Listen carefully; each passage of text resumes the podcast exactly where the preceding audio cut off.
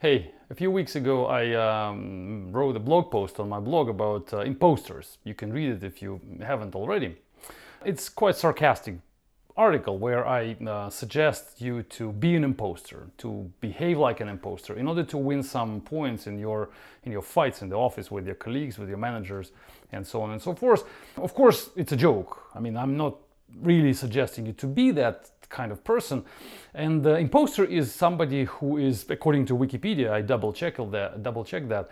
Uh, it's somebody who shows off, somebody who presents achievements, results, things which uh, we don't believe in, but they are presented so actively that we, um, first of all, we don't like the way they are presented. But on the other hand, some people believe in this information. Some people mm, take them as, as granted and they think that what is presented is really true. And in the corporate, in, in, inside the corporation, inside the company, even especially if the company is quite big, then those imposters they win in so many cases, and that hurts a lot. Well, me, I don't know about you, what's happening in your organizations, but imposters they win the positions of power where this power is not delegated to them officially. So imagine the situation there's a room of people and somebody, a boss, like somebody who is in charge, walks into the room and uh, we people work together doing something, and then one person stands up and says, all the results produced here depend on me. I am the biggest achiever here. I make the biggest contribution here. The project depends on me. I am number one person there. For no reason, just saying that, just standing up and saying that. And the boss who just walked into the room doesn't really know the situation, doesn't know the truth, doesn't know who really is and who, who really is the biggest contributor. And the boss, that's the key problem. The boss doesn't know how to validate the information, and the boss has to trust that person. Well, he says or she that that this is the biggest achiever. So, okay, what else can I do? How can I validate this information?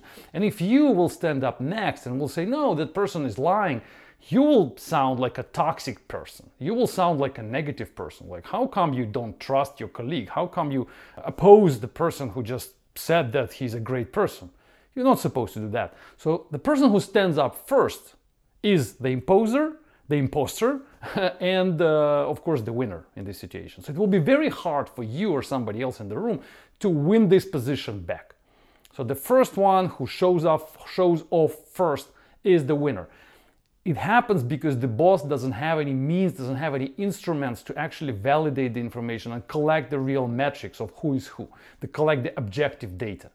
And we had so many mm, videos about that, the collecting objective data, and people so often object to the idea of collecting objective data. They say that we cannot put numbers on people, we can, we can only judge them subjectively. This is what happens when, when you judge people subjectively. The imposters uh, will win. Uh, they will grow like I don't know, in Russian we say grow like mushrooms. So there will be many of them there.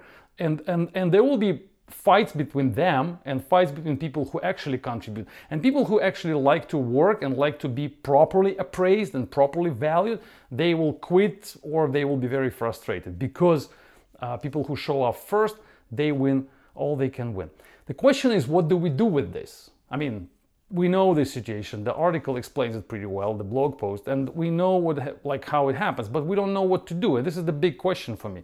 And that's why I decided to record this video to kind of try to answer this question. And while I was thinking about the answer, I found no answer to be honest. So the only answer I have is be an imposter first.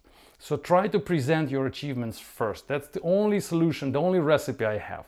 You have to a little bit or not a little bit but a lot kind of train yourself to act like one, to present your achievements. The, the sooner the, the you can, the faster you can do it. Approach the, the boss, approach the manager, and, and, and tell them that, hey, this is my achievement. I'm the best. I'm the greatest. And don't be in this way polite or shy or uh, humble. I think these qualities will only way, uh, will only make you uh, less uh, productive in the team if you work in the team where the manager doesn't know how to appraise you properly. Remember, this is very important if. If the team is if, if the boss knows what he or she is doing, then you don't need to be an imposter. Everything will be fine because the boss will set up rules in the in the in the room set up the rules in the team where by the rules it's obviously clear who is actually the biggest achiever. So nobody needs to stand up and say i'm the biggest achiever. There's a list of metrics who objectively demonstrate who is the best. No need to say anything. And in this case people who will say anything everybody will just laugh at them. Because no matter what you say we know who you are. We know your achievements. We know the numbers. If your number is 5 my number is 6 so it doesn't matter how many stories you tell to the boss in the end of the day, the six is bigger than five. That's it. So no, no point of, of uh, presenting yourself. But if your boss is far from that, if your boss is the subjective uh, appraiser of the team, then yes, you have to be an imposter. Unfortunately, that's the only recipe I have for you. I'm sorry. Thanks for listening. Stay tuned. Bye bye.